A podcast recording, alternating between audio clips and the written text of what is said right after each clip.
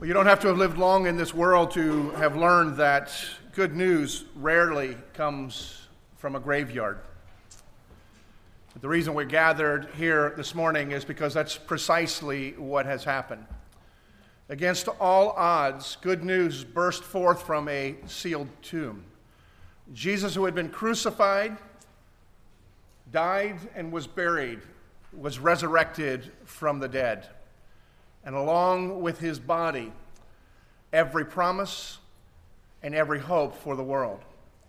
And it's by his resurrection that Jesus distinguishes himself from every other religious leader who has walked the face of this earth at any time in history. There are many who have come claiming to be from, sent from God, many who have uh, been, been actually sent from God, many who have taught great things, many have lived lives that we would look at and recognize there is something noble, something admirable in the way that they lived. And yet, for every one of those religious leaders who has walked the face of the earth, uh, the lasting monument for every one of them is a grave marker that indicates the space is occupied, except for Jesus Christ. Jesus opened his tomb in order that we might be able to peek inside and recognize that the grave is empty because he's not there while he was dead, he has risen from the dead. He is the one that is not only sent from God, he is the one who is God incarnated, just as was prophesied, just as he declared, and just as all who recognize the significance of the resurrection know and believe. And it's also important that we recognize that this is not just a matter of some religious folklore the resurrection is a historical and a verifiable action. Jesus appeared to thousands of people after his resurrection. Some Bible scholars have noted that it is quite possible, taking the accounts that we find in the Gospels and in comparing other historical sources that are almost unquestioned, that more people likely saw Jesus after his resurrection than ever saw Napoleon after his failure at Waterloo. And yet, rarely will you find a college campus or historian that doubts that Napoleon actually lived after the battle. There was no report that he died. Why would we doubt that he lived? Just because he was in exile and nobody saw him? Why should we doubt that? And yet, more people saw Jesus after they saw that he was dead, which would capture most people's attention than ever saw Napoleon because the resurrection is real. Hundreds of millions of people throughout the world gather this day with others who know, who hope, and who celebrate the reality of God's uh, uh resurrection. They come not only to remember, but they come to rejoice. They come to reflect on the significance of Jesus Christ crucified and Him alive again. And this morning, what I want to do is really reflect on some of the testimonies that we have already heard given to us by God's Word. In four testimonies, three of which we've heard read for us this morning, and the fourth is actually a continuation of a conversation uh, that took place after Jesus was raised. And the reason I want to reflect on them is because they are as pertinent for us today as they were for those who first heard the conversations, first partook in the conversations in AD 33. And each of these conversations can easily be summarized in a simple two word phrase that is a message for us. And together, they are vitally important and instructive for us today. The first one message in the conversation is simply no fear. We find that in Matthew 28. So, on that first Easter morning, as we heard earlier, a group of women went to Jesus' tomb. And they were somewhat startled and confused when they found it opened, empty, and unguarded. They were flat out freaked out when an angel showed up to explain to them what the problem was, why they weren't uh, why they weren't finding what they were expecting to find. His question Why are you looking for the living among the dead. Jesus is not here. He has risen just as he said he would. And if that wasn't freakish enough, after the angel disappears and they are beginning to make their journey back home, Jesus himself appears to them. And Jesus, in this conversation, says to the women, Do not be afraid.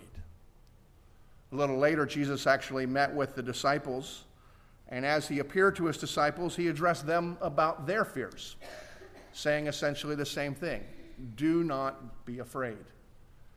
The question would be what is it that they would be afraid of? Well, the first would be that they thought they were seeing a ghost. I mean, they knew that he was dead. And despite people thinking that they're just people were primitive and they didn't understand death when they saw it, they understood death. They understood dead is dead. Even if they had seen The Princess Bride, like most of us have seen, and have heard that there is dead, dead, and mostly dead, they understood that concept doesn't really apply to real life. They knew death. They had experienced death in a way that most of us have not because it was something that they were not sheltered from, as we often are. And so they had seen him crucified. They had known that his body was prepared for burial by people who do that and could tell the difference between a cold corpse and a body that is still breathing. They had known that his tomb was sealed and guarded. And here he was standing before them and the fact is, if any of us were standing there, we'd have been freaking out too because dead people don't come back. And there he is standing before them. And so they were afraid. And so his first words do not be afraid. But beyond them being afraid of the seeing of the ghost, having been convinced that this guy who was dead is now alive, I suspect that many of them also were afraid of possible retribution. Every one of them had failed him, every one of them had denied or wandered from him. And now here he is back again, having made the promise that they did not believe, and everyone had wandered, and perhaps they were afraid, if not retribution, because they knew that of his great compassion and love, but perhaps just rejection. They failed. They had proven themselves unworthy of this one who had made all promises. There's a number of fears that were no doubt going through their minds that were affecting them, their process of thinking, their just state of being. And I probably don't have to describe to you what fear does to us, or even how easily fear can appear to us, even through the simplest of things. I remember reading of a man who was getting ready to take uh, a number of uh, airplane trips, or uh, be on a lot of airplanes, traveling in different parts of the world. And just because he was a conscientious man, he decided that he would up his family's insurance with a relatively cheap policy to uh, increase uh, supplemental insurance for his family, $100,000, in case something happened to him while he was gone. And so, as everything was in order and the day came for him to begin his trips, he had checked in at the airport plenty of time before his plane was to leave, and so he settled in, decided to grab some lunch at the little Chinese um, restaurant that was in the airport. And after he ate his meal and he opened his fortune cookie that said, A recent investment will pay big dividends.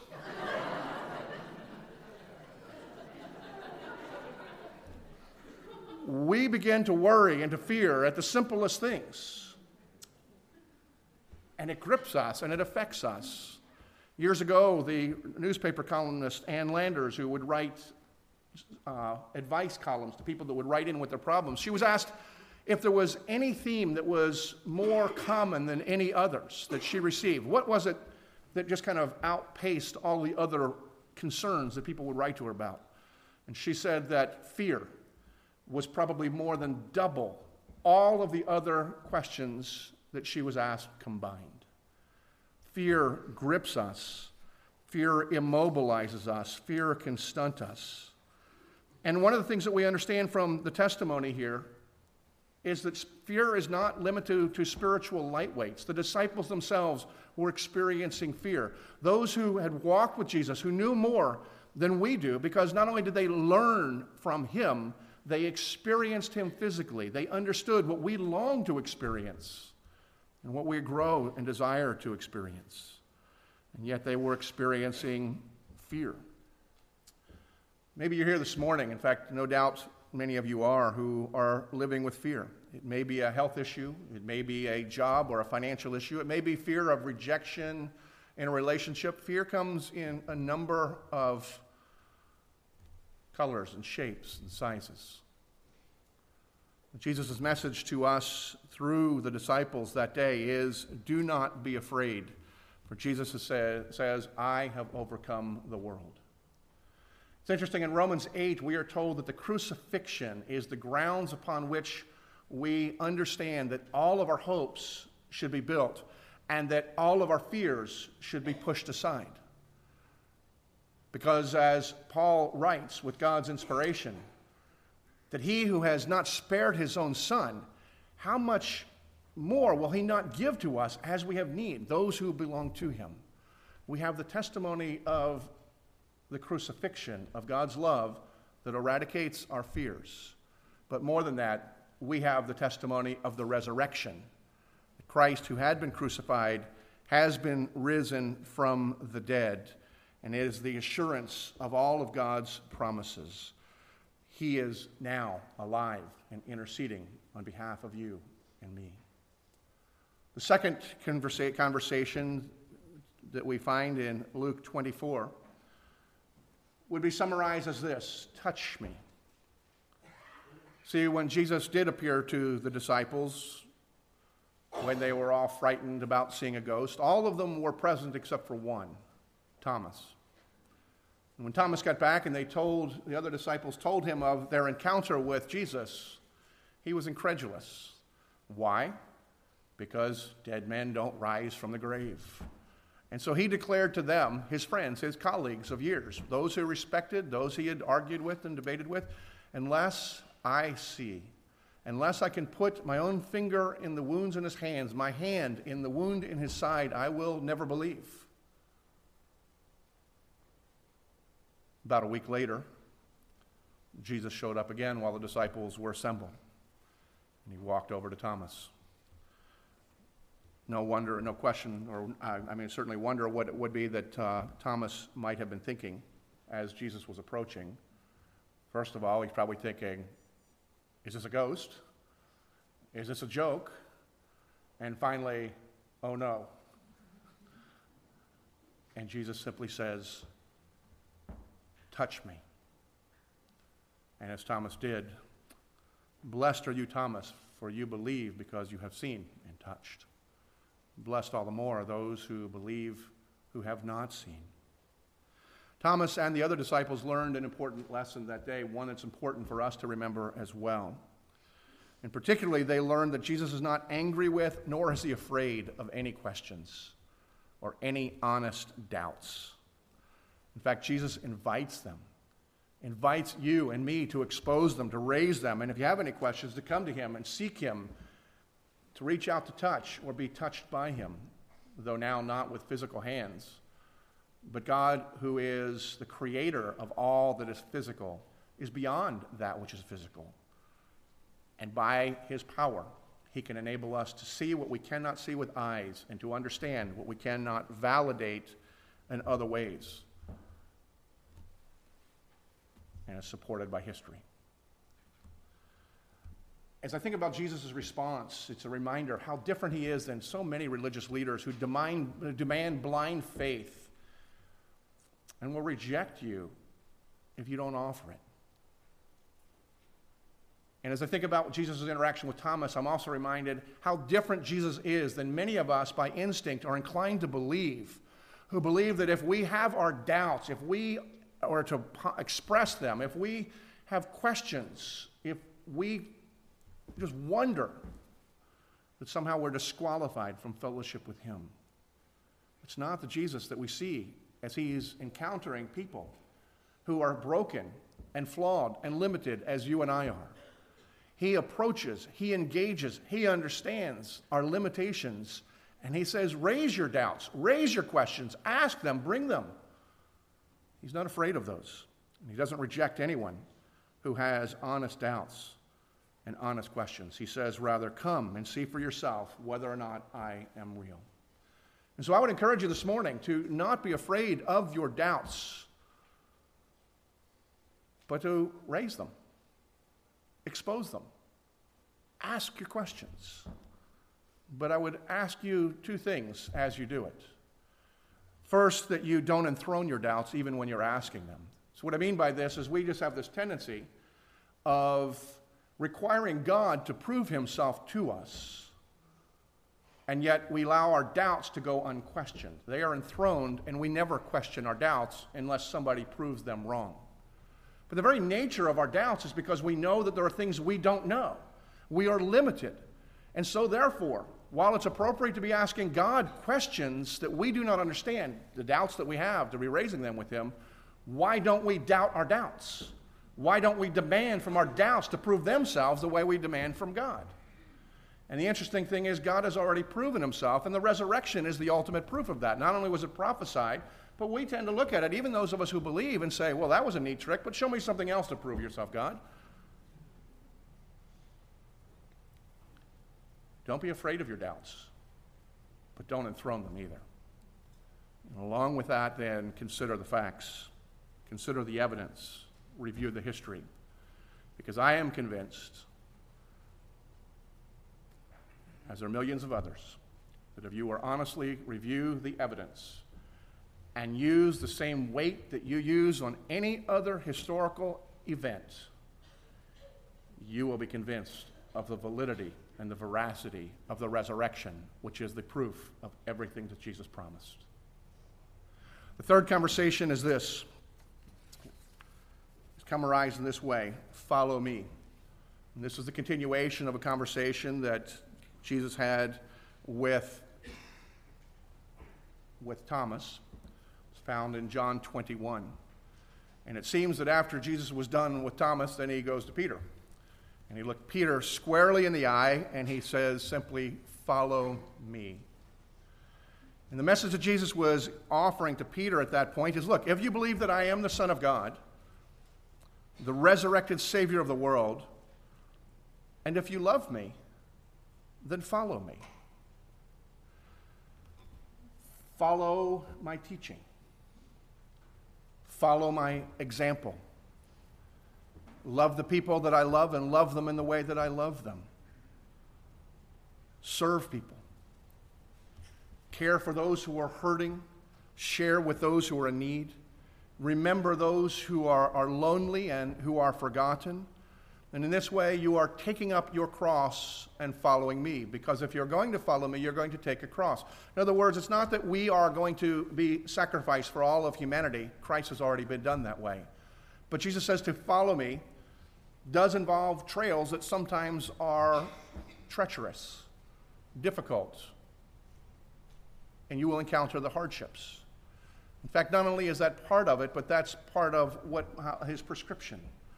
We are called to pick up the cross the, for the sake of others, sacrifice, even suffer for the benefit of others, even as he has done for us. And Jesus says simply, Follow me, but if you will follow me, take your cross and follow me. Now, I have to admit that whenever I hear, whether it's somebody reading out loud the testimony of Jesus saying, Follow me, or whether in my own time in reading the Bible that I hear that, or just in a time of prayer that uh, the Holy Spirit, I believe, is prompting me and bringing the, that invitation to mind, my often reaction is, Of course, I will follow you. Like the disciples, where else would I go? But as often as I hear that voice, almost as often, or maybe just as often, I hear another voice that says, wait a minute. Uh, follow me is fine, but where are you going? And not only where are you going, but what route are you planning on taking? Because I might have a better one. See, I have one that doesn't have the hazards in it. I don't have one that might not be treacherous. It's the voice of my flesh. And I have to continually, day in and day out, ask myself, which voice is it that I'm going to listen to? Follow me? Or wait a minute?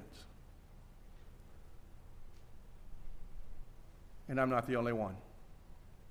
All of us have that same question, same issue, that we have to choose what voice that we are going to listen to. We listen to the one that says, Follow me, but we understand that following may mean suffering and difficulty and sacrifice for other on the road to the promise of the peace and the joy that I so desperately want. The other one says, I'll give you comfort now. Have no idea where we're going to go and isn't going to probably end anywhere, certainly anywhere nice, but the ride will seem better. And I have to be focused on the invitation of the one who has loved us to follow him and recognize what comes with following him. And the final conversation that I just want to highlight this morning, again, we find in Matthew 28, as Jesus was gathered with all of his disciples at this point, and he said, just before he went to heaven, he tells his disciples, Go out or go forth. Go and make disciples of people from every tribe, every nation, all the nations. Go and baptize them in the name of the Father and the Son and of the Holy Spirit, and teach them to obey everything that I have commanded. This is known as the Great Commission, a commission for you and for me who are called and are willing to follow Jesus Christ. They're also, along with that, are told that we are to go out and to make disciples of the nations. It's a call to be able to tell all of your neighbors and the nations of the good news that did come from a graveyard that he who was dead has risen and demonstrated that he is God and that the hope that they long for is found in him. Now, sometimes when I think of this passage or the Great Commission itself, I wonder what the disciples who first heard it first thought. Since we're told over and again they're a lot like us, my assumption is that their first thought was, wow, and then are you kidding me? How am I going to do this? How in the world am I going to reach the world? How in the world am I going to change, change the world? How am I going to reach people who, who hate me? How am I going to accomplish this? And I think that same thought paralyzes many of us from benefiting from the conversation that Jesus has recorded for us. It's a story a number of years ago that is stuck in my mind the story of Steve Jobs as he was uh, really ready to take Apple Computer to a, a new level. Steve Jobs, the founder of Apple Computer, realized that to be where they needed to be, he needed somebody else to take on the CEO role, somebody with the business experience. And so he approached uh, John Sculley, who at the time was the chairman of Pepsi Corporation. And he invited him to leave this cushy job at this proven successful corporation of high esteem, and in one sense, low pressure, because in his business, he didn't even have to be number one. He was successful and everybody admired him even when he wasn't even overcoming Coke. So he was number two in his own field, and yet he was successful. And because most people are addicted to sugar, he was guaranteed to continue to go on. Um, I mean, just it was like a no lose job. And this computer thing, this fad, you got to be kidding me. Everybody's going to want a computer in their own house. Who's going to want this? So this guy was asked to leave the security and the prestige of the job with Pepsi Corporation to jump on board with a rising fad. And I suspect that there was some hesitation on Sculley. I mean, he wasn't a dummy or he wouldn't have been in the position he was in in the first place.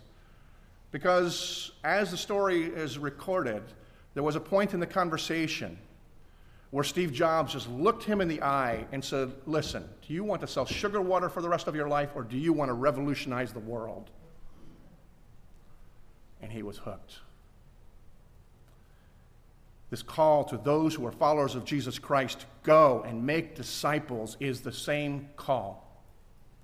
It doesn't require the aptitude of a Steve Jobs or a John Sculley. It requires a willingness to follow, a willingness to believe the promise of Jesus that he who is in you is greater than he's in the world, and he will never forsake you. And the fact that we can't accomplish what we're called to accomplish is irrelevant because he will. He has promised, and he said he will do it through his people.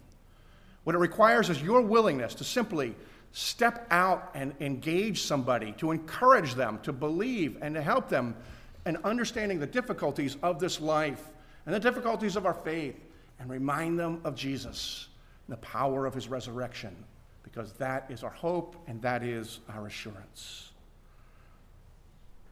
Along with Jesus' promise in this conversation, that we need to remind ourselves daily I am always with you.